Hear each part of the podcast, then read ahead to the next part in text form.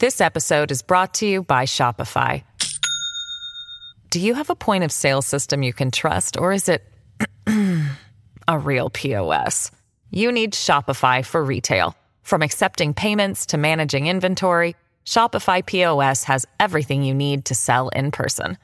Go to shopify.com/system all lowercase to take your retail business to the next level today. That's shopify.com/system. Families have a lot going on. Let OLLY help manage the mental load with new cognitive help supplements for everyone four and up, like delicious Lolly Focus Pops or Lolly Mellow Pops for kids. And for parents, try three new Brainy Chews to help you focus, chill out, or get energized. Find these cognitive health buddies for the whole fam at olly.com. That's O L L Y.com. These statements have not been evaluated by the Food and Drug Administration. This product is not intended to diagnose, treat, cure, or prevent any disease. If you're struggling to lose weight, you've probably heard about weight loss medications like Wegovy or Zepbound, and you might be wondering if they're right for you. Meet PlushCare, a leading telehealth provider with doctors who are there for you day and night to partner with you in your weight loss journey. If you qualify, they can safely prescribe you medication from the comfort of your own home. To get started, visit plushcare.com slash weight loss. That's plushcare.com slash weight loss. plushcare.com slash weight loss. Welcome to the New Books Network. Hello, everyone, and welcome to New Books in Anthropology, a podcast channel on the New Books Network. I'm Reagan Gillum, a host on the channel, and today I'm talking to Dr. Gladys Mitchell Walthour, who is the author of the book, The Politics of Survival Black Women Social Welfare Beneficiaries in Brazil and the United States, published by Columbia University Press. And the book is in the series Black Lives in the Diaspora Past, Present, and Future. Dr. Mitchell Walthour, welcome to the show. Thank you. I am so happy to be here, Dr. Gillum. Yeah, thank you. And I'm really excited to talk about your book, The Politics of Survival. Um, so, you are the author of The Politics of Blackness Racial Identity and Political Behavior in Contemporary Brazil. And in that book, um, you're also a political scientist. And so you examine um, aspects of Black voting behavior, political attitudes, and support for Black candidates. Um, but in this book, The Politics of Survival, you focus on Black women welfare beneficiaries. So, can you tell us about yourself and how you came to write this book? Yes. Um, so, as you mentioned, a lot of my work has been really on Afro Brazilian political behavior in general. Um, but I was really interested, um, I would say, due to some circumstances and experiences of looking at uh, Afro Brazilian and African American women's social welfare beneficiaries.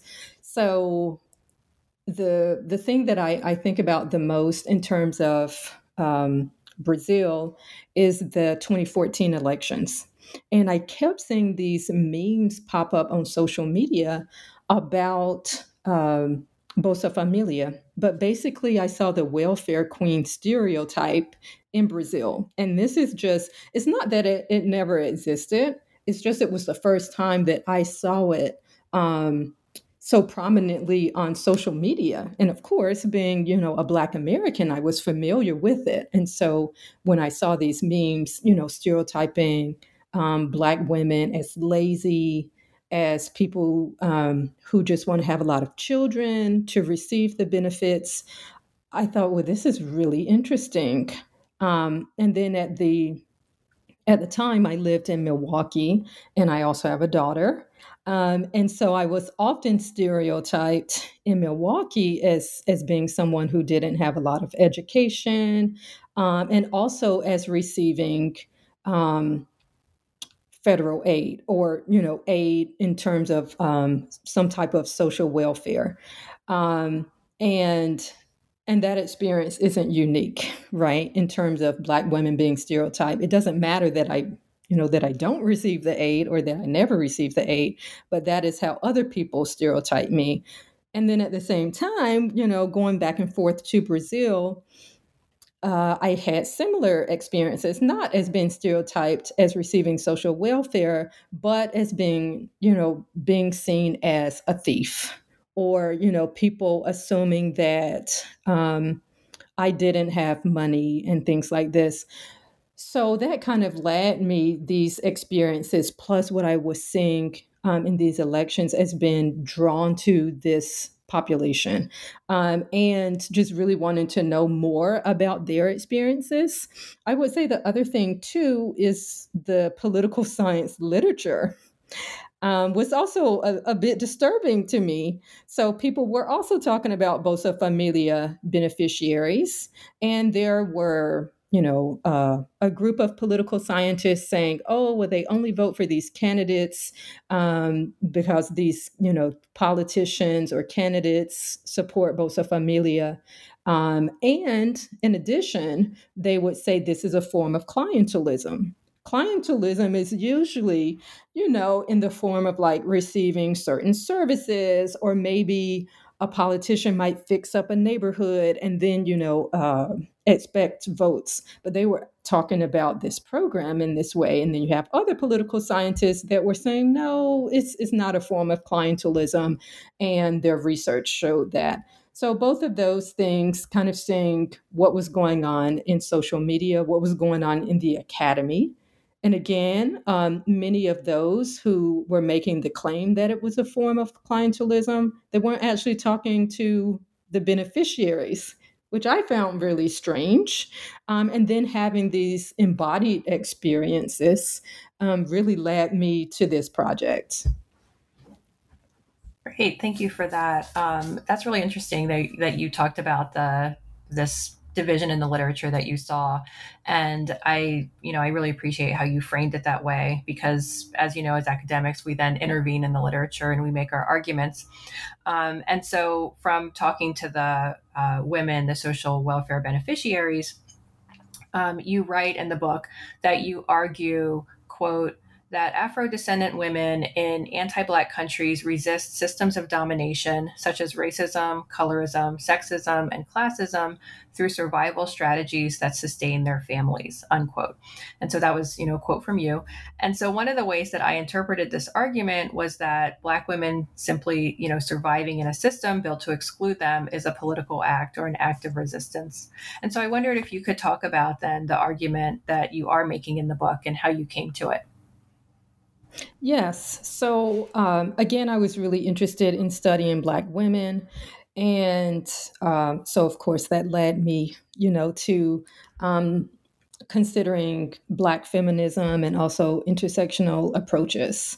And oftentimes, when I go back to Patricia Hill Collins's work, um, I would go back to this notion of the politics of survival.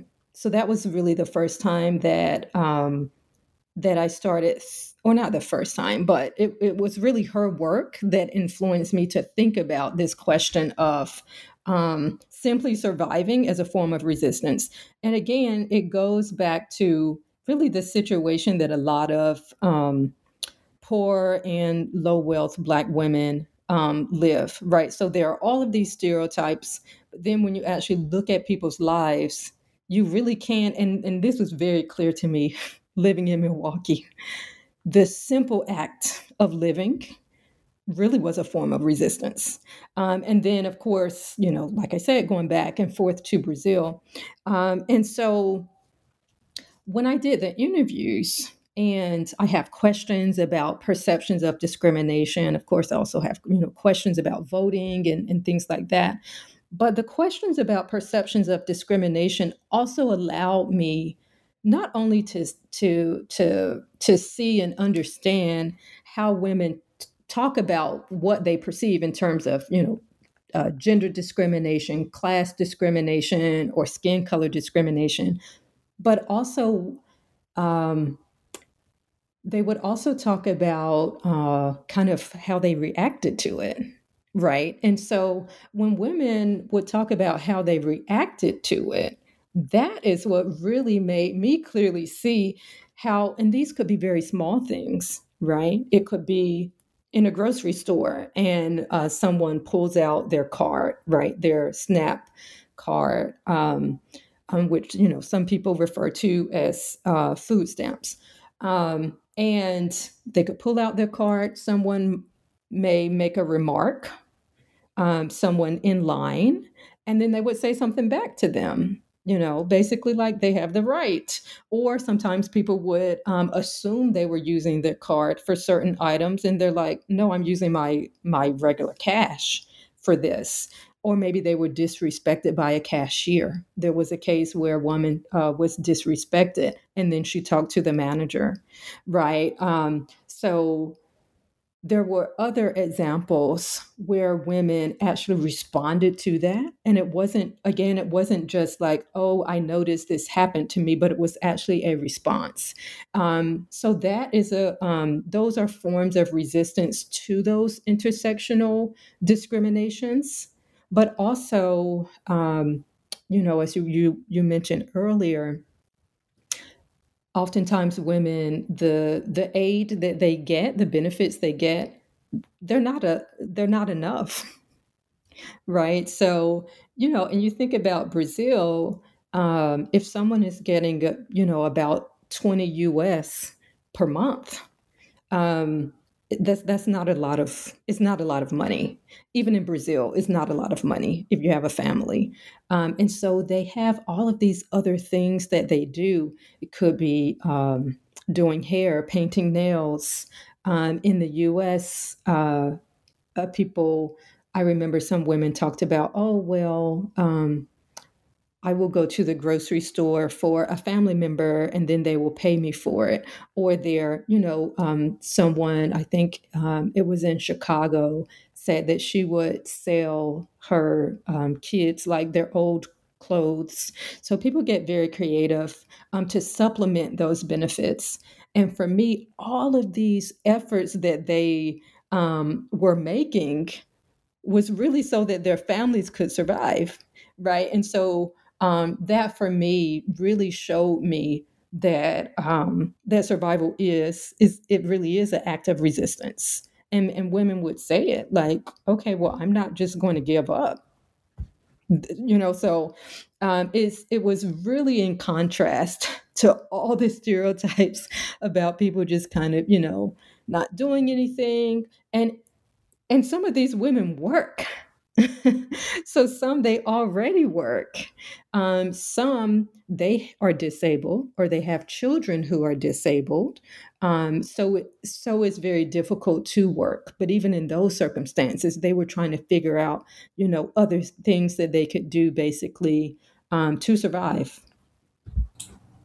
Yeah, and so you mentioned um, Patricia Hill Collins and turning to Black feminism uh, to understand this concept that you you know that you talk about in the book the politics of survival. And i also wanted to ask you more about this black feminist perspective um, because it seemed like you were also talking about how many of the studies of welfare recipients take a very general perspective regarding poverty and they don't really talk about race. Um, but you consistently as you said, draw from Black feminist scholarships and advance a Black feminist interpretation. And so I wondered, um, what does this Black feminist perspective bring uh, to the study of poverty and welfare recipients? Yes, excellent question. I think it's really important to have um, a Black feminist perspective, right? One in which considers the intersection of race, class, gender, color, and I in you know skin color because all of these things interact to shape experiences. Um, so I really appreciate your questions because oftentimes when I okay I won't say oftentimes but sometimes when I present this work, people will say, "Oh, well, why didn't you study white women?" Well, I didn't study white women because of project. it's about black women, um, and so and black what Black feminism forces us to do is to center Black women.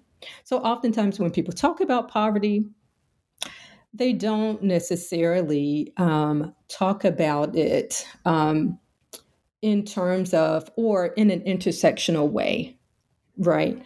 Um, so you there may be studies where they talk about um, women in general, right? If we're thinking about Bolsa Familia, but not necessarily um, Afro Brazilian women, or not necessarily centering them. There are a few, and I have those. I um, I do talk about those in the book. Um, and then for the United States case, really poor people have dropped out of the conversation. I mean, there have been leaders and there are leaders such as um, Dr. William Barber, who fortunately, with his Poor People's um, campaign, is really bringing this, you know, to the forefront. But in the literature, there's just there's less work, and even in politics, people talk about the working class. Um, they often talk about the middle class, but they do not talk about poor people. Um, and then when they do, it isn't always in a you know in a productive way right so outside of people stereotyping um you know people having serious conversations they often don't um, do it uh, with a black feminist lens that will consider the the ways in which all of those intersections um, those intersectional identities as well as intersectional discriminations interact to produce certain experiences.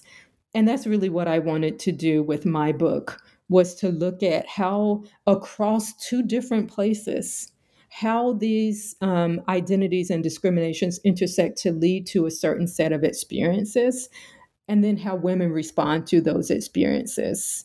Um, and and also how uh, these programs can either you know um, for the most part they empower women um, the i mean the disempowerment would come from you know people stereotyping them. But again they re, um, not everyone of course but some women um, respond to that and resist those stereotypes. Yeah, and so you mentioned that was really important, I thought, when you talked about how poverty has fallen out of the discourse in the United States because I always, as you know, I also do research in Brazil. And so I was always struck by how people in Brazil will sometimes identify as poor. They'll say, like, I'm, I'm poor, you know, whereas in the United States, you rarely hear someone explicitly say, like, I'm poor. It's usually other people who have to put that label or as you said like use another term like the working class or something to soften the term. Um, and so i wondered if you could uh, talk about that those differences between the united states and brazil because um, as you said you compare black women social welfare recipients in the united states and brazil. And you draw from three different cities in each country and you do 240 in-depth interviews. Um, and i'm going to ask about your research methods a bit later so we will get to that. But i wondered um, why you chose these two countries. Um, why do brazil and and the united states provide this the right context for your study? And if you could talk about the differences and similarities in these welfare programs in the two countries Yes. Um, so just to add a little bit to um, what we were talking about um, in terms of uh, the discourse of poverty in the U.S., there was a great quote that I have in the book where Cori Bush is talking about when um, basically when she was homeless and living in her car with her kids, and so she, um, you know, had to use um, a social welfare program and the thing she said that she felt really bad about was how people was how people made her feel bad in the US for being poor. Right? And I think um I think that also because of the discourse in this country of um, and this is going to lead into the, the kind of the differences between the two countries in the us poor people are made to feel bad and they're made to feel like it's their fault right? So um it you know it's it's it's like even for the people who who may suffer from class discrimination um, well of course all of these intersect. Um, they may not perceive it that way um, because they're made to feel bad about it, right? Like it's their fault. Um, so I do have a chapter where I look at um, skin color discrimination, and then I also look at um, class disc- discrimination. And I look at uh, class discrimination in two ways. So in one chapter, I look at discrimination um, or perceptions of uh, discrimination against social welfare beneficiaries. So that's one way of looking at class. But then I also look at class discrimination in terms of um, d- a question that's, uh, I'm paraphrasing, but the question is um, do you think people um, discriminate against people from your neighborhood, something like that, or do they perceive your neighborhood in a you know in a certain way, in a in a negative way?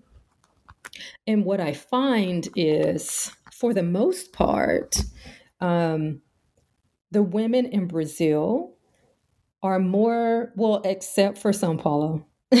Sao Paulo is different. They often mirror the like the patterns of the US. But for the most part, the women in Brazil, um, the beneficiaries in Brazil, were more likely to perceive neighborhood or class discrimination than skin color discrimination. And then for the United States, they were more likely to perceive skin color discrimination um, than neighborhood discrimination. Now, again, you know, I could go through the book and and, and talk about um, each city and, and those differences, but I think the the general uh, finding was that these kind of mapped onto myths of both nations right so in brazil um, there's the the myth of racial democracy right that when there is discrimination right um, and of course we both know through our work and experiences, there are plenty of Afro Brazilians that know there is skin color discrimination. So I'm not saying that.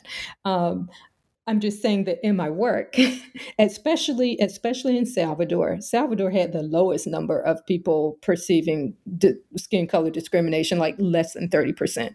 And that's a constant trend in the work I've been doing in Salvador since like 2004.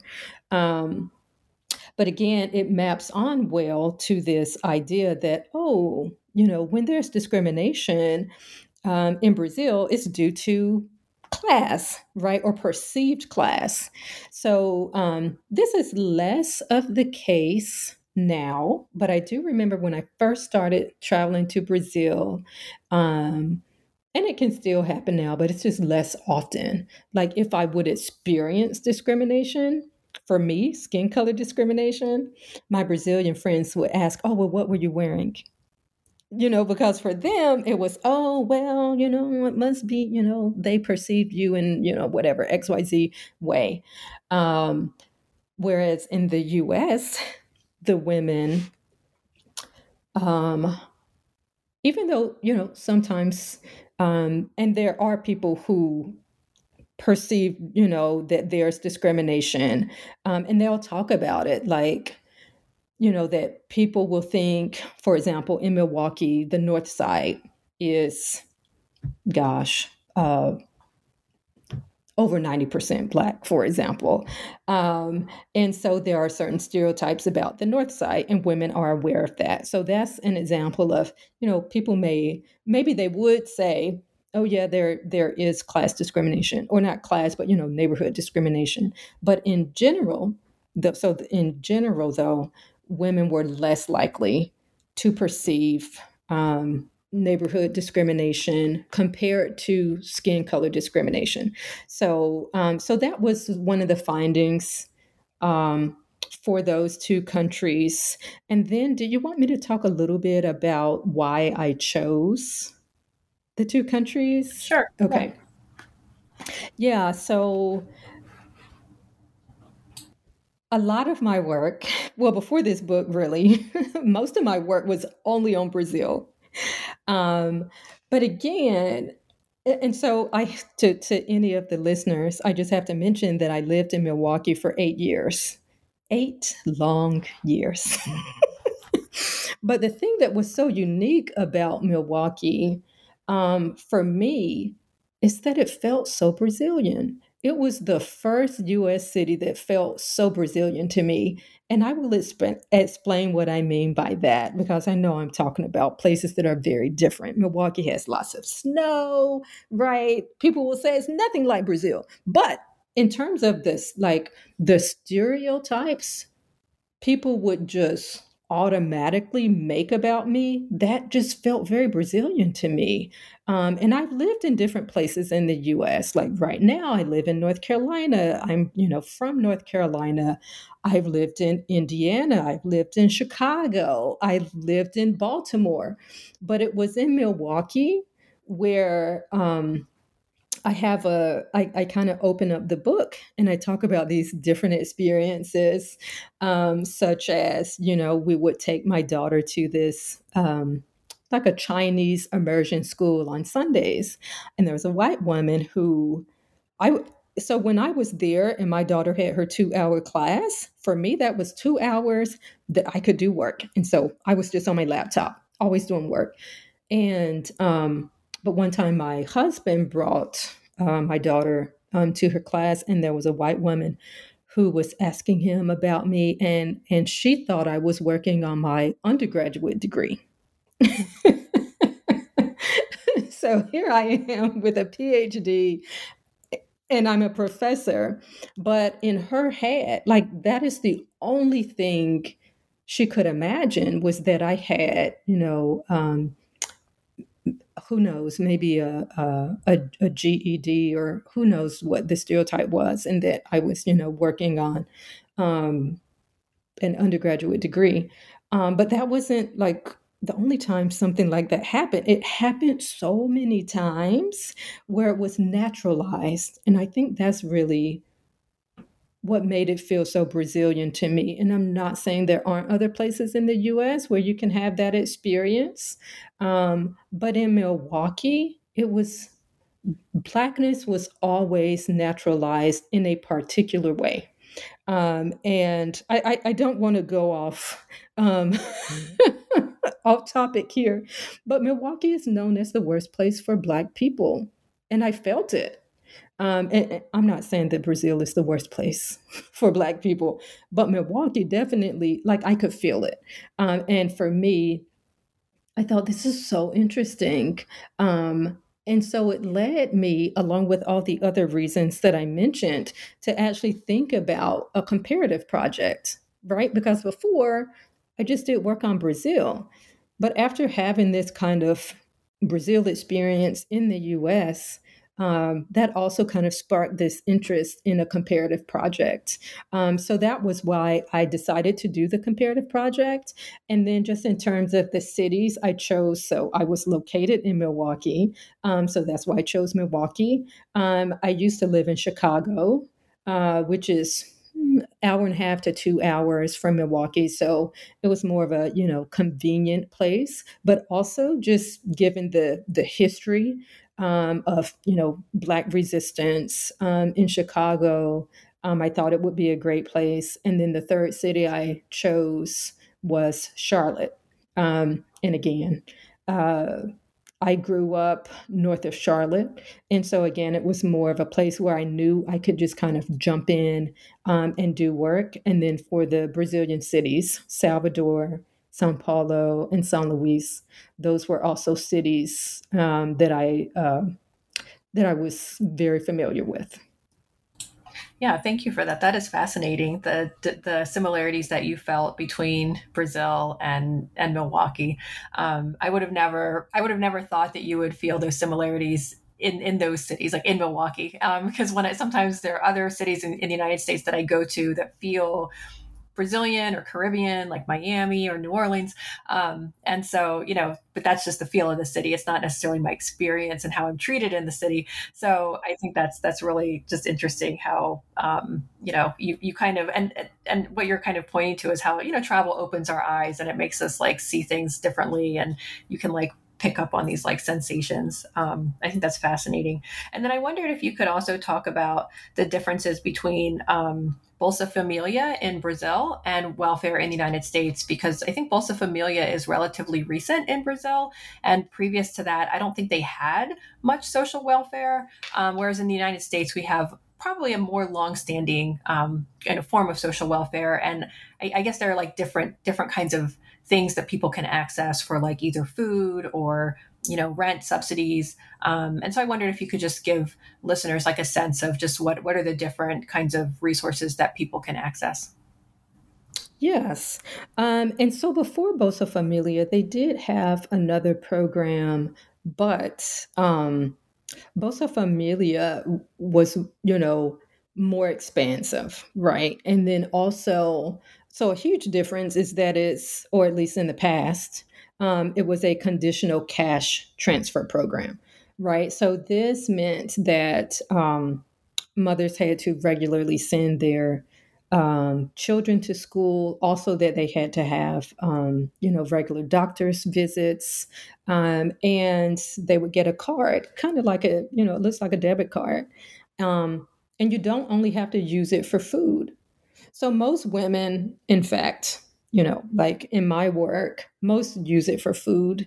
Um, but you can also use it. So some people would use it for like like if their kids needed uh, different things for school so you know they may use it for paper pencil you know that kind of stuff or um, small items so technically you can uh, you can use the card beyond you know just food so that's a difference whereas um, snap and I, I should mention i i included uh, for the us sample I included women who receive WIC, um, which is, you know, women, infants, um, and children. So that is um, that program, I believe, stops at age five. Um, and that's like, you know, women can get formula, fruit, those type of things. So that one is um, also just more focus on food and and and nutrition um, but also but also snap is uh, pretty much strictly food which is different um, and also snap is different in the sense that you know there is no requirement of oh yeah make sure you you know send your kid to school you know so um, so that part is different now there was, and I I talked about this whole controversy um, in the book in terms of in the 90s when people were talking about work requirements. And of course, now in the news, um, the, um, you know, Congress is um, has passed or not passed, but this is part of the, you know, the negotiations for the, um, the debt ceiling that um, that single people receiving SNAP, they now have work requirements up until I think the age of 54. It used to be 50, but now it's um, up to 54. Um, so that's so those are kind of the differences just in terms of one is a you know conditional cash transfer or used to be you know it it changed the the the program changed after Bolsonaro, and then Lula has changed it a little bit more in terms of um, increasing the ages of children. Um, for the you know for the uh, women who um, receive it. So there there have been some changes since I did my research in 2018, but in general, those are kind of the differences in the in the two programs. Yeah, thank you. And so I wanted to turn to some of your findings um, from your surveys and interviews with the women. Um, and so some of the stereotypes of welfare recipients or are that they don't work and that they live like comfortably off the money from the state. Um, and I think this was kind of some some things that you've alluded to in some of your past answers. And so I wondered, um, so was the money that the women received enough to cover all their needs? And you know, did they did they have to work? And I asked this because in the book, you know, you you spend a considerable amount of time discussing how women, you know, use the money from your interview uh, data. Yes, that is a, um, a really, really important question. So, unfortunately, um, pretty much all of the women appreciate these benefits, right? So, no one's, you know, complaining um, that they receive benefits. But um, it's they're they're not enough right? And so i do have a question where i ask has it ever been difficult to make ends meet? Even receiving you know bolsa familia or snap um, and wic and so for example in salvador 93% of the women said yes it has still been difficult in Sao, in Sao Paulo, 100% of women said yes, and in San Luis, 92%. Um, now, in the United States, is very similar, right? So in the US, 90% of beneficiaries in Chicago said it was still difficult. 100% in Milwaukee said it was still difficult. And 88% um, in Charlotte said that it was still very difficult to make ends meet, right? So this is why it's important, right, to to look at these programs because I think outsiders um, you know, they just assume, oh, yeah, they're getting money for food, they're fine. However, like I said, again, when, when you think about the amount of money that people get, it's actually not a lot. Um, and so the reason that I was interested in this question was the follow up question, which was, well, well, then what do you do? And um, so in Brazil, 51% said that they will um, find a job or work an odd job. So that's what I was talking about earlier. In terms of women, they would talk about, um, you know, painting nails or doing hair. Um, 31% said that they borrow money from family or friends. What was interesting about that is that they often turn to other women. So it's not that they're not turning um, to men in their family, um, but they were more likely to turn to other women. Um, and this, there was this uh, similar trend in the in the U.S. that um, that people uh, would either turn to a mother-in-law, their mother, um, but um, basically another another woman, which again shows. Um, I don't know if I want to call it a burden, but an obligation, right? And so this is also something, um, this is why, again, Black feminism or using Black feminism in studies, why it's so important. And Claudia Cardoso, she talks about this, how she talks about um, what she calls um, an African cosmovision where black women are really those and, and she's talking about brazil but black women are those who are really kind of responsible for the community but also that they work collectively. So people aren't always thinking about like individual needs but they're thinking about the needs of the community and collective needs. And i see it through like in some of these findings right? So the fact that the women know that they can rely on other women is because the other women also know that uh, this is a collective right effort it's not it's not just an individual survival um, but it's really a survival of you know families and communities um, so again in terms of just the the findings in the united states um, their women were women also had a you know a different kind of strategies for how they would would survive when they need assistance when you know the um, social welfare benefits weren't enough. So in the us 26% of women said that they borrow you know money from family or friends um, what was different about the US was that 24% sought assistance from a nonprofit organization. But this is also due to how I was, you know, able to get access to women. So, um, in all three cities, well, uh, Charlotte, Charlotte, we tried to um, to go beyond just working with a nonprofit, but most of the interviews came from a nonprofit um, in the US. Um, in Salvador, they also came from a nonprofit, but um, so such as the YWCA, there's a place in Charlotte where they will and it's really like an emergency type place. So someone may say, um, I need help paying my electric bill they can get help there. I need help paying my cell phone. I need food like like now I need food. Um, and so there's a higher percentage of women who were able to, you know, get that kind of assistance um, in the United States.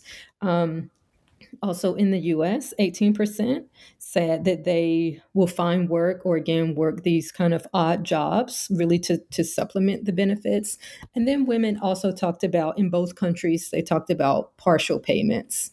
You, so, like, pay a certain amount on one bill and then pay a certain amount on another bill um, if they weren't able to pay fully on on all of the bills. So those were just some of the the findings. This episode is brought to you by Shopify. Do you have a point of sale system you can trust or is it a real POS? You need Shopify for retail. From accepting payments to managing inventory, Shopify POS has everything you need to sell in person. Go to shopify.com/system all lowercase to take your retail business to the next level today. That's shopify.com slash system. Mom deserves the best, and there's no better place to shop for Mother's Day than Whole Foods Market. They're your destination for unbeatable savings, from premium gifts to show-stopping flowers and irresistible desserts. Start by saving 33% with Prime on all body care and candles. Then get a 15-stem bunch of tulips for just $9.99 each with Prime. Round out Mom's menu with festive rosé, irresistible berry chantilly cake, and more special treats. Come celebrate Mother's Day at Whole Foods Market. Yeah, and those findings are so important to document what people actually, as you said, do with the money and that it's not enough because these are there are all of these myths and stories that go on about you know people who receive these benefits. And so if you actually talk to them they'll tell you you know it, it's actually not you know what people perceive it to be. Um, and so uh, other findings is uh, you examine whether your research participants noticed the stigma against them and how they responded to it and I was inspired by this one woman, for example, it's on page 112, um, who thought that everyone should have welfare. And so in in when when you when you were asking about I guess stigma, she said, I feel like everyone should be able to get food stamps or Medicaid. I feel like people that's working should be able to get it too because we all fall short and she so she was really just you know referring to this to the stigma to kind of well say well well everybody falls short. Like everybody should have some kind of you know help and support. And that's also kind of a testament to the book and how you include in the book the, the voices of the women who you you know interview as well which i know people will will like when they read it. And so i wondered um, for you um, how did your research participants um, what were the other ways you found that people responded to the stigma and expressed uh, kind of empowerment Yes. Um, so the one thing, just as you were um, talking, it reminded me of a quote I have in here by President Lula. And he was interviewed on this podcast. And the interviewer said something like, Oh, well, should, you know, poor people be able to eat shrimp? First of all, I don't know why shrimp is the thing that that people talk about in the US and Brazil. It's just weird to me. But um, Lula said, yes, they should be able to. They're the ones catching the shrimp. And then he was like, and they should be able to um, buy cars. They're the ones making the cars, right? So I really like this idea that um, that that that poor people or low wealth people they shouldn't be excluded from um, what some people call luxury items and for whatever reason people think that shrimp is a, a luxury. Um, and so i think that's also something important to remember and it's also just a good for me it's a good reminder right? Because oftentimes and i hear this from everyone including black people right? They will critique low income people. Well, why is it that she's always spending her money getting her hair done or blah blah blah? Why not? Why why can't um, low income black women feel good about themselves and get their hair done? She's always spending her money on nails. Okay, why not? What's I don't what's the problem? and if you actually talk to some there's there's okay i won't get off on a tangent but there's you know some people are really struggling there are some women um, who are taking care of um, children with uh, debilitating conditions, and they're taking care of them full time. some are taking care of adult children. There was one I remember we did an interview in Charlotte, and I thought, well, this is strange because when we um, pulled up, my uh, research assistant and I, I saw a bunch of police cars. I thought, well, this is weird. And then um, once we, you know, got into her place, she was telling us that there um, had been um, some type of shootout. And so her son couldn't go out to ride his bicycle. And she felt bad about that because she's his caretaker. Um, and so, and and this lady actually had a college degree from like University of South Carolina, but she also had a disability, so it was very difficult for her to even stand. Um, but so the the reason I'm going off right on this tangent is that I think if people were to actually, you know, talk with people, learn more about their experiences, you maybe you would understand why someone wants to get their nails done or why someone doesn't, you know um, want to feel bad about themselves and they want to get their hair done sometimes. Maybe, you know, people would be a little more empathetic. Um, okay, so now let me get back to, um, yeah, so how women responded to basically stereotypes of, of social welfare beneficiaries. Uh, so there was this one interview, I'm trying to find it, but basically, um, one of the participants in Brazil, someone made uh, a comment on like Facebook about Bolsa Familia beneficiaries. Um, you know, basically saying they don't want to work and that kind of stuff. And so, you know, she responded to that person. Um, so that's, you know, that's a a very simple um, example, but there are others, like I said, when people are actually out in public and strangers will critique them. Well, why are you purchasing that? Like total strangers critiquing them. Um, and then they, you know, they respond to it. And um, I, I also really love the quote that you mentioned um, because for that respondent, and actually some of the other ones and i talk about this for some of the women they didn't feel the stigma because they lived in communities where other people received benefits so they would say we all receive benefits like what are you talking about what stigma um, and so you know you do you have somewhere depending on where they live they uh, they may not you know perceive or feel that stigma.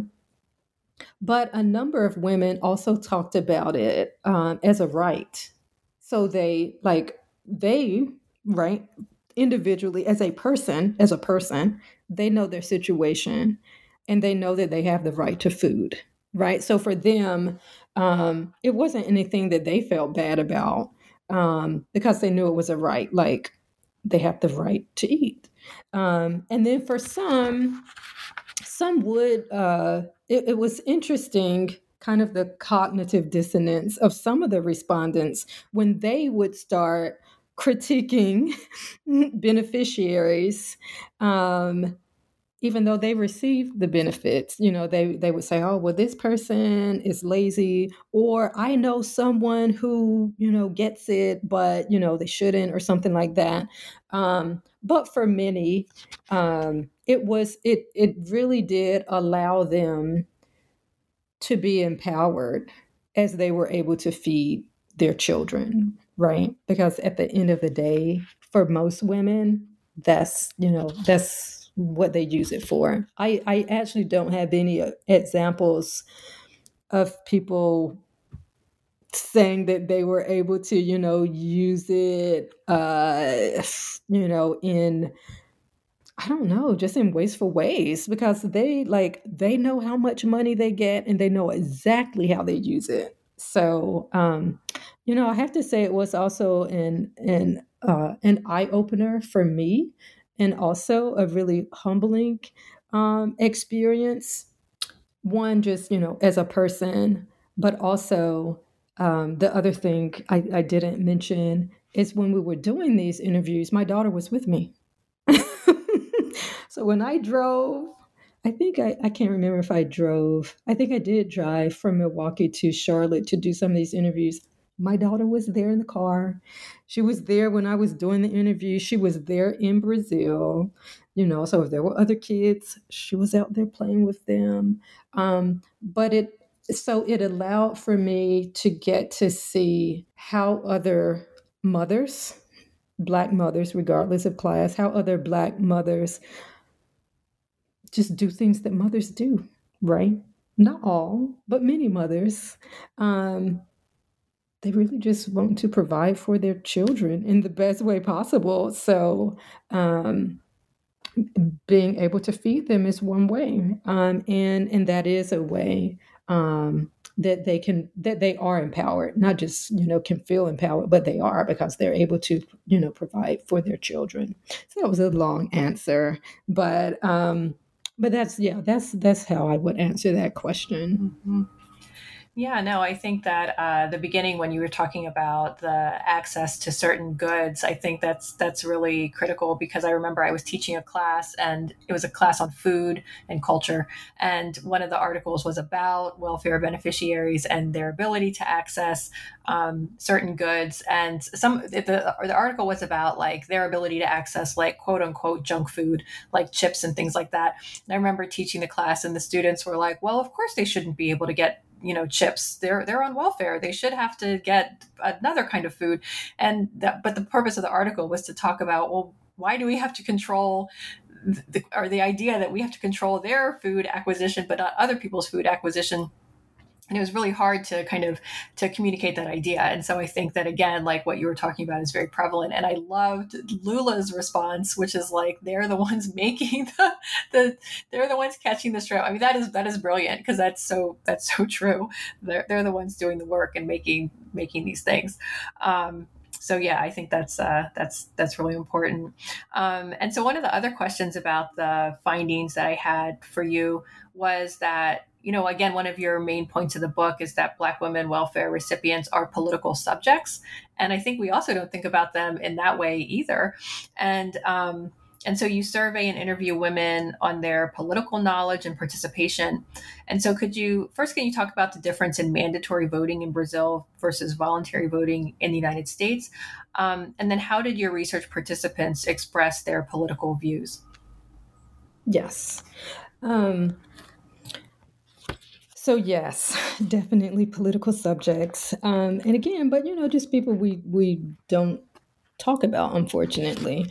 Um, now, in Brazil, as you mentioned, voting is mandatory. So up until a certain age, I want to say sixty-five, um, people have to vote, and if not, you get charged um, a certain fine. It's a small fine, but still.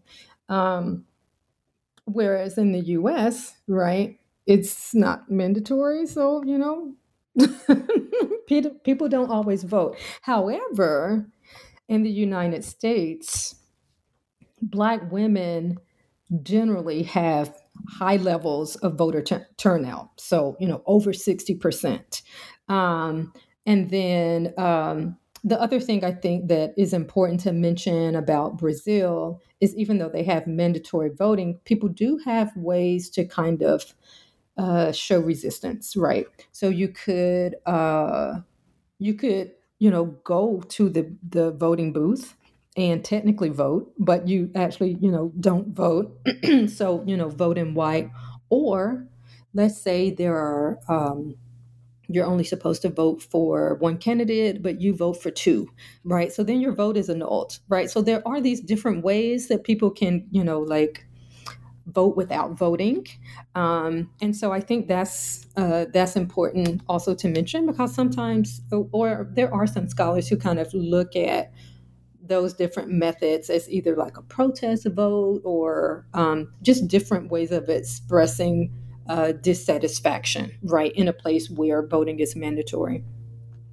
Now, in terms of, I think some of the uh, what I was really interested in, I will say, is this notion that, um, again, responding to the literature, and oftentimes the literature would say, oh, well, you know, Bolsa Family beneficiaries vote in this way, or, right, with the uh, election of Bolsonaro, 2018 to 2022, right? The whole discourse was, um, oh well, the the reason that he won is is due to well several reasons, right? But one of the reasons is that people would say um, it was the evangelical vote. Evangelicals came out and they voted for him. Um, so in my uh, questionnaire, I have a question about religion and so I just had the question there because I thought it was interesting. But what I started to notice when I was kind of going through my findings is that in both samples, more than a majority of the women um, practice a religion. And in Brazil, the most popular religion uh, were those practicing or um, for the participants, uh, most of them were evangelicals. And I thought, well, that's that's interesting because most of them said that they voted for Dilma, you know, in the the past uh, election. At the time, it was 2018. So Dilma was the the one who, you know, won, but then Temer was in um, in office. And then, of course, in the U.S., um, most women um, voted for the the Democratic candidate, and the the U.S. sample was to be expected, right? Because most Black Americans are Democrat, um, but also most of the women um, in the U.S. were Christian, and I think the most popular denomination was Baptist. But the Brazil finding was super interesting to me um, because I was like, well, this doesn't go with the literature. If if most of the if Bolsonaro got the support um, due to evangelicals, or you know, if if evangelicals are conservative, then why would they have voted for someone from the Workers' Party like that? Just didn't um, go together. And so, but again, um, I think the reason that I find these differences, and I went back in 2022 and interviewed more women. So, of course, that's not in the book, um, but I found a similar trend. No one said they were voting for Bolsonaro. Zero, zero, zero. Um, and you know, it's it it uh, included women who practiced practice candomblé, included women who were evangelical.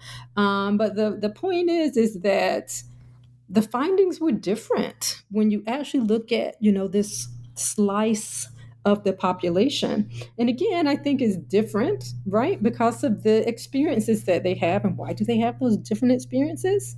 Because they are, you know, um, poor, uh, Afro descendant women receiving social welfare beneficiaries. So perhaps the way they see the world. And again, I because every time I mention my results, people say, "Oh yeah, but what about this community in Rio?" I didn't study Rio, and I'm not generalizing for um, all of Brazil. I'm simply saying that what I found in Salvador, Sao Paulo, and San Luis um, is that uh, the the population of those participants, most of them were evangelical and they support leftist political candidates. Those are the findings. Um, and when they talk about, you know, um, why they supported certain candidates, um, or or when they talked about their opinions of certain candidates. So they did not have very favorable opinions of uh, Michel Temer, and most of those were due. No one really mentioned race in Brazil, um, like you know, even though you know people you know, uh, at the time called him different names or whatever. Most women didn't talk about race. They talked more about class and that he was for the rich and things like that. Whereas in the US, um, also, uh, they did not have many favorable opinions of Trump. Um, but people would talk about both uh, race and class, right? So they would say he only wanted to help of rich people and things like that. Um, and then they would just flat out say he was racist. And they had some other, you know, choice words about Trump. Um, but um, I would definitely say the the main finding. Well, the other thing too is I have a question about political knowledge. So I can talk a little bit about that as well, um, just in terms of um, the the more kind of political science findings. But um, what I noticed when when I did some of these, so um, before before this work, I did some preliminary interviews in Milwaukee. And what I noticed is when we would ask a question about political party, they didn't know what we were talking about. And so then I was like, oh, I need to change the question. So then I changed the question to Do you know what a political, can you name a political party? And uh, the women in Brazil had uh, higher percentages um, of, of people who could actually name a political party um, compared to the United States. So, for example, 68% of the participants in Brazil could name a political party, and that was only 40% in the United States. Right. And so that's why I also talk about mandatory voting, because just the fact that they have mandatory voting, people know more right? And if you ever go to Brazil, which I'm sure you've seen this, Dr. Gillum, during campaigns, right? You they have the loudspeakers going, oh, vote for number 13, vote for number 1345, or you know, whatever it is, right? We don't have that in the US. There's, you know, it's very rare to just like be in your neighborhood and someone has, you know, a sound speaker going talking about candidates now, of course, you will see a lot of things on TV. You'll get, oh my gosh, I don't know how many text messages I got. You know, the other week, some conservative sent me a, a text about, uh, and I'm like, how did they even get my phone number? So you do have kind of some of that stuff but it's usually during a presidential e- election and of course 2024 you know is coming up.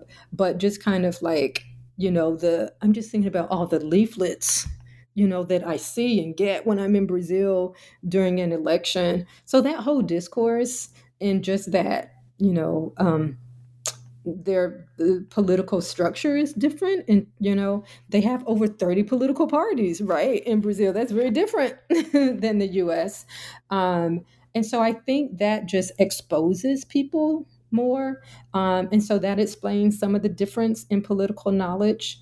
The, the fascinating thing is that um, even among social welfare, welfare beneficiaries in the US, their levels of voting are very similar to Black women in general.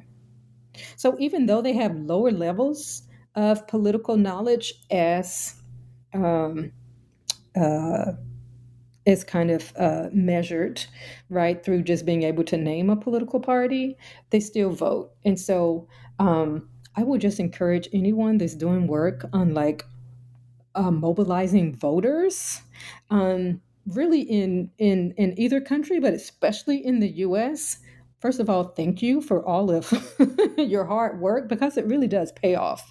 Um, when people literally like have all of these efforts to go to communities and encourage people to vote, Black women are voting regardless of class. So that's really, really important.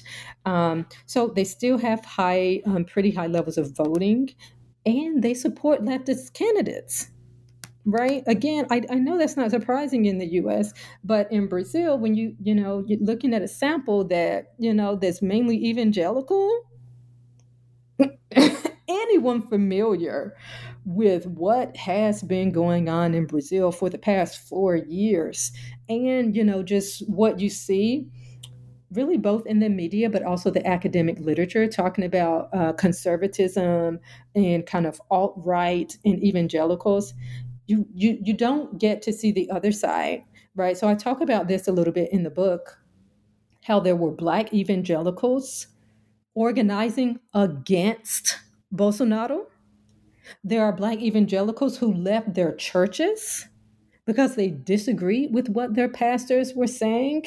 And then people, um, and also pastors like encouraging them to vote for Bolsonaro. Everyone didn't say, yes, that's okay. Or there are some people who, you know, they still may participate in church or church activities, but they don't, but they, they don't agree or didn't agree with Bolsonaro, may still not agree with Bolsonaro. Um, so also I think it's just this again was really eye-opening to me because I was, you know, I'm reading the same literature as other political scientists. I'm seeing the same things in the media. So for me, I came in thinking, oh yeah, evangelicals. Okay, I know I, I already can predict how they're going to vote. But no, this was really a, a, a huge finding for me. Um, and it really goes back to, you know, really thinking about the experiences that people have and how that can shape one's political behavior. And so that's the thing that um, that I think is really important um, in this work. And you're you're really able to see it when you use a, a black feminist approach because it it makes you think beyond just you know either race by itself or gender by itself, but you have to think about all of these things together. Yeah, the relationship between um, evangelical voters and voting for leftist candidates in Brazil is a really important finding, and you know definitely should be highlighted. And um, and it is it is surprising as well to me, given what I was hearing about the discourse and everything. Um, and so I wanted to, I guess, contextualize these findings that you made with uh, talking about your research methods. Um, and so you said that people might say, oh, you know, you know, you're not talking about all of Brazil or this isn't representative, you know, and, and, as you've said, you're talking about these, you know, six cities, Sao Paulo, Sao Luis, Salvador in Brazil, and Milwaukee, Charlotte, and Chicago in the United States. Um, but um, also you have a mixture of methods where you have like quantitative methods and qualitative methods as well which you know really speaks to i think your you know your skill as a researcher. And so i've known you um, for quite some time now but i've also known that you have this you know this you know real skill for assembling research teams and carrying out these surveys and interviews um, because you in your study, you did 240 interviews with 40 participants in each city. And I think you did some of the interviews, but you also had research um, participants or research assistants help you in in all of these cities as well. And so i'm just imagining this is like a massive undertaking that you individually manage and carry out. So i wondered if you could talk about how you assemble these research teams in these two different countries and you know if anything you can share about how you you know train them or organize them in you know in these sort of massive endeavors that you that you undertake Yes. So first of all, I will say I was lucky.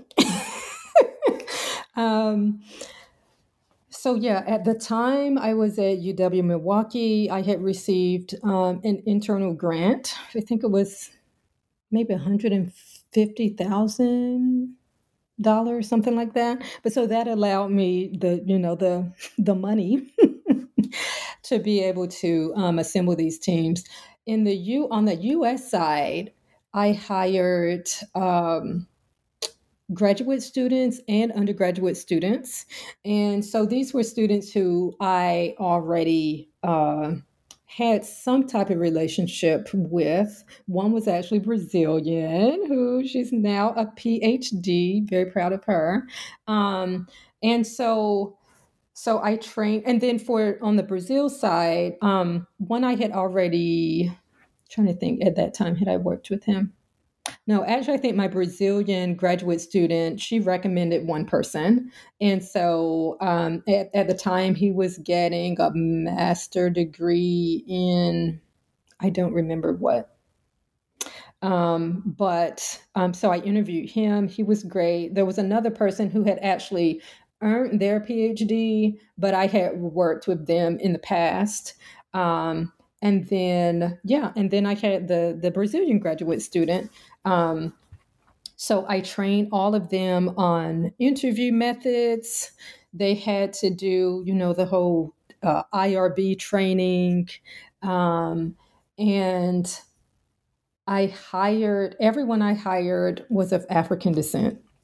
So I am very happy about that um, because often, and this is really in both cases, in Brazil and the U.S., it's not always easy for um, for Black students, uh, graduate or undergraduate students, to get experience um, being research assistants. There are, you know, some, uh, I think the Mellon Mays program, things like that.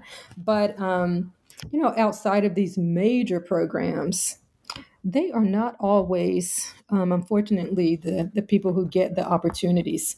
And um, one of the students was just amazing. She's uh, well, she's graduated now, but at the time she was an undergraduate from Milwaukee, um, but who had also like studied abroad in Brazil. Um, and so later I even uh, hired her to um, kind of help organize some of um, my interviews. Um, so, yeah, it was really, you know, either former graduate students, people I, I had worked with before, or um, like the the person I mentioned who was from Milwaukee but um, did some work in Brazil. So she actually never took a class with me, but I knew her and mentored her just because I knew she was interested in Brazil, um, and she was really excellent. Um, and they were all the the great thing about really all of them is because there are some things you can't really train. Like I can train people, oh, okay, so if they give a short answer, then you can follow up in this way, right? Um, but just in their their humility that they brought to these interviews, it I was really able to see that because the the the participants felt comfortable with them, right? And so for and I'm I'm thinking, well, the the Brazilians, but also for um, the the two who did interviews in Milwaukee. They were both from Milwaukee, and they were able to be very relatable. You know, even though they were university students, but they didn't come in as if like, oh yeah, you know, I'm better than you. I'm a, a you know whatever a student, and it was just their personalities, right? So that. Uh, so they were great. Um, there was another a graduate student who she did some of the interviews with me in Charlotte, um, and she was from Milwaukee. But same thing. It's just it's just her personality, and the women felt very comfortable around them, um, and so that's why you know when I was also you know just saying I was very lucky um, because again that like you you can't you can't train someone on a personality was just lucky that I, you know, chose, you know, very smart people, but also just very human and kind people. Um, and and I was able to see that um, while they, you know, when they did their interviews. And these interviews went from 2018 to 2019. You know, so I was I was in Brazil you know, um, when they did their interviews. Um, I didn't go with them to every single interview, but I did go with them to some. And then um, the same thing from, or when I was in the US. Um, the reason I did some of the interviews in in the US is uh, I am very much the type to where I have a goal and I'm like, okay, let's get that done. Um, and and so you know if if I felt like the interview should be going a little bit faster, I just stepped in. And so, yeah, so that's what I did um, in Milwaukee um, and in Charlotte. Yeah, thank you for that. Um, and then going off of this question about the interviews, you include the interview questions in the appendix of the book, so I'm sure people will, um, you know, find that helpful in thinking about your, you know, your data and the information that you include in the book. And I wondered if you could say anything about how you developed the questions for the interviews and how you recruited participants to respond to the questions. Yes. Um, so, some of the questions that I have are questions that I've used in like previous research. Um, and then some are just, you know, for for this work, but also I was thinking about which you know I'm I'm doing now is like if I replicate it, um, you know, how can I use some of these questions? And I have a lot of questions, so I haven't even used all of these. Um, at one point, I was thinking about so I remember this was Lula's Okay, so now we can say it's his third term, kind of. But during his kind of first and second terms, I remember when they were talking about how, you know, people were able to buy things they didn't have before, like a refrigerator or, you know, a a washer, you know, those type of things. So I even have questions about that, like, oh, do you own a washer or dryer? Um, I haven't used those questions, but I have those. Um, and so there were just, or, or like I say, even the the religion question is more of just like a demographic question but I included it just because it's a demographic question, and then you know ended up having this super interesting finding. Um, so some were just demographic, but some I just kind of had like an interest in. Um, the one thing I will say though is so for these, these were all in depth interviews.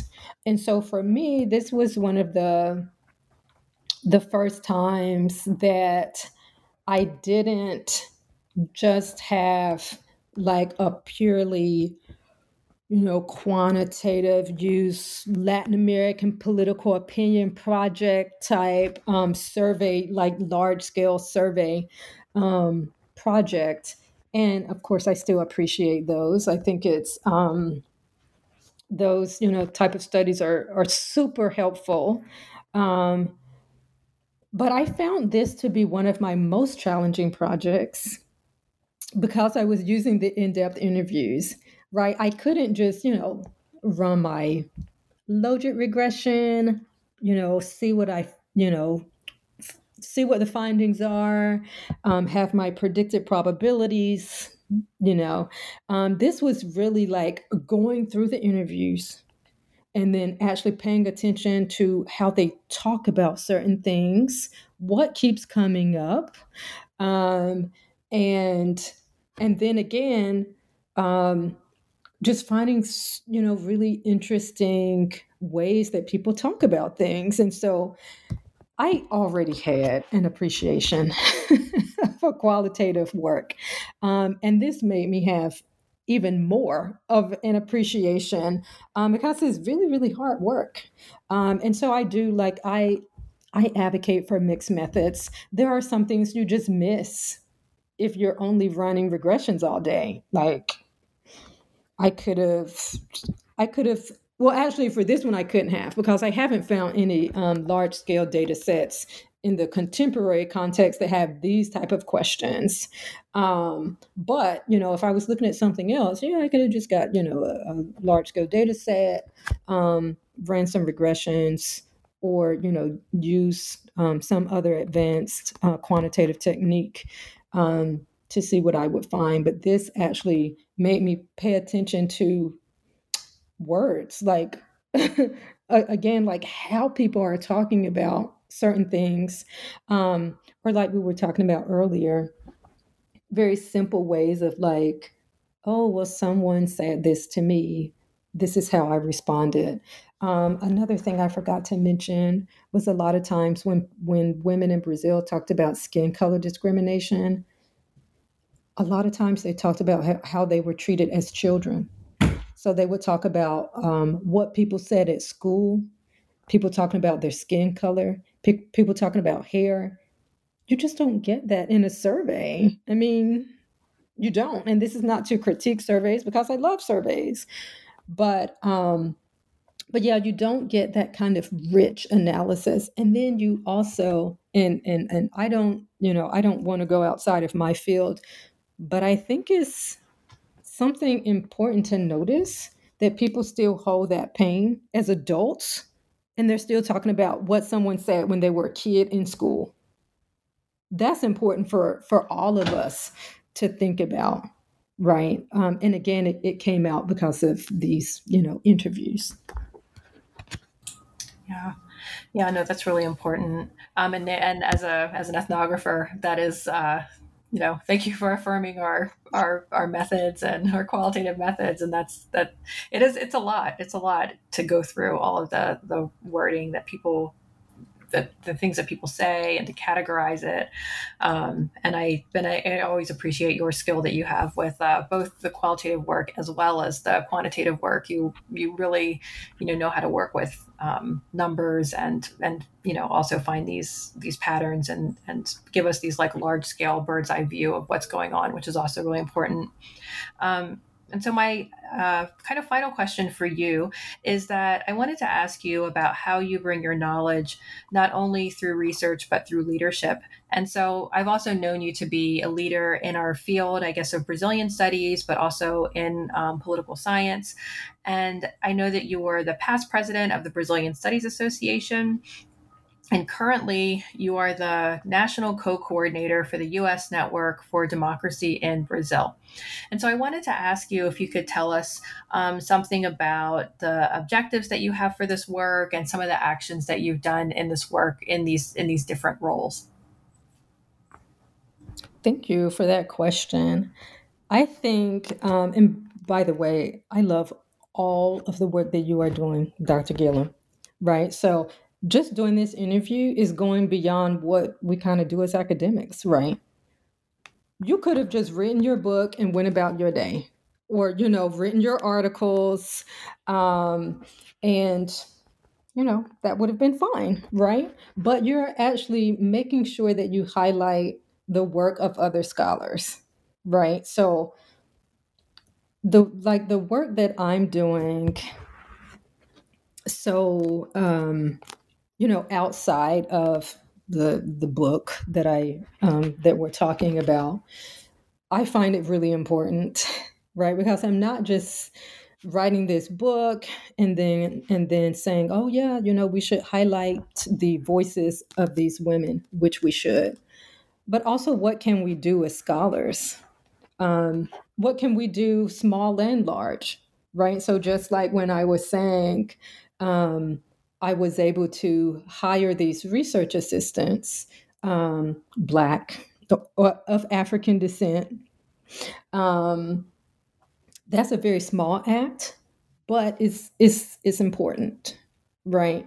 Um, and so the other work that I do for for me is super fulfilling because it allows me to go outside of just you know what we do as academics right so being able to collaborate with black activists in brazil um, that's what I've been able to do through the US Network for Democracy in Brazil.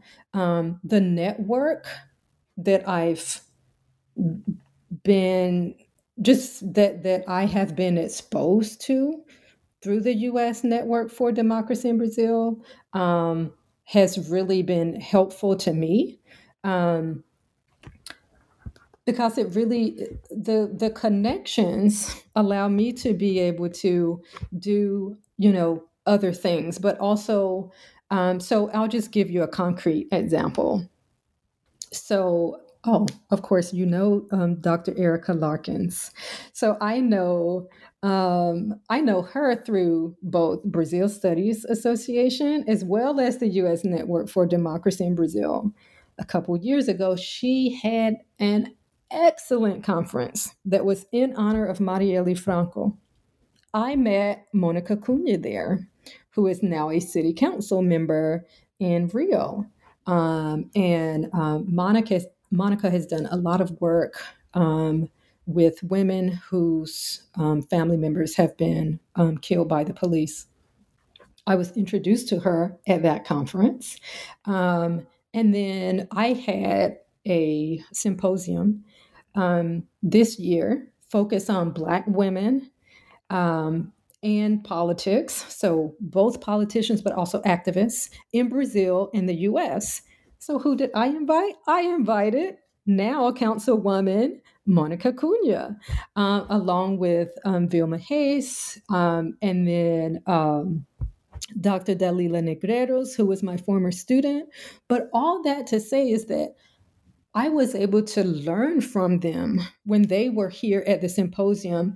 And the great thing was that they were also um, interacting with Black women from the US, right? So that was kind of my goal was so that these two communities and, and, and really two groups of women could actually talk to each other. Um, and so, but it was it was really through these networks that allowed um, that that allowed me to um, build those type of relationships um, and then just you know other activities that i've been able to be involved with um, like i said collaborating um, with uh, brazilian activists um, that's really fulfilling to me. Um, and so that and it's really important to me. It's, it's really important to to not just write about things but you know to do the work. Great. So that's really important, and it sounds like um, it kind of gives you a reason, like why you know you do the work, um, and it helps you kind of stay stay fulfilled and stay stay committed. Because, as you know, this work can be um, like it, it, can be tiring, and but but it you know but it's so it's important to like fill yourself back up, right? Um, and so reaching out and creating these connections um, is really important for that. Um, and so my final question is uh, what do you have any upcoming projects um, either through research or leadership? And so now that the book is out now that the politics of survival is out and about um, what's next for you uh, after this book? So um, i would say academically um, i really became fascinated with this question about um, the role and I still don't know how to articulate it. So I don't know if it's the the role of religion on um, political thinking and activism, or uh, if it's more of the how the experience, and it could be the intersectional experience of Black people, how that shapes. Um, or how that intersects with religion to then lead to po- certain political behavior. Um, so, in terms of a future project, that's what I'm thinking about um, for you know for uh, studying in Brazil, but also in the U.S., but especially for Brazil because I can see it across religion. I see it um, for people who practice candomblé um, and how that inspires um, certain types of activism but again, I also see it for people who, it could be, you know, people who practice Christianity. Um, and again, it's, I think especially during those Bolsonaro years, for those who left, right? Um, and and they left, um, you know, because of uh, dissatisfaction or, or like I said, you know, pastors trying to kind of shape um, how they voted. But I'm really interested in this question of um, the relationship between religion, politics, and activism. Um, there's lots of work on this in the U.S. So I, you know, I don't, I don't, I don't know if I would do a comparative project. Maybe because I think some things are changing in the US, just especially in terms of younger Black Americans who don't necessarily practice Christianity. Um, but sometimes they still will go back to some type of uh, spirituality that shapes how they do um, activism. So that's just kind of, like I say, in my head. I have not written anything. um, and then just in terms of um, the type of work that I plan on doing, I am planning um, another symposium um, and I think it will focus on um, Black activism throughout Latin America. Uh, I have a co authored book with Clovis Oliveira and, K- and Casey Morrison on Black Lives Matter in Latin America. So it will mainly focus on. Um, you know some of the authors from that book but also bring in some activists so that's what i that's what i have in the future Great. So we will look out for that and best wishes on accomplishing those projects. Um, they sound really important, especially the one, well, well all of it, but um, the the one about the religion and the intersection with politics sounds like a fascinating new uh, new project to delve into, especially as it's happening kind of in real time. So that sounds really important too.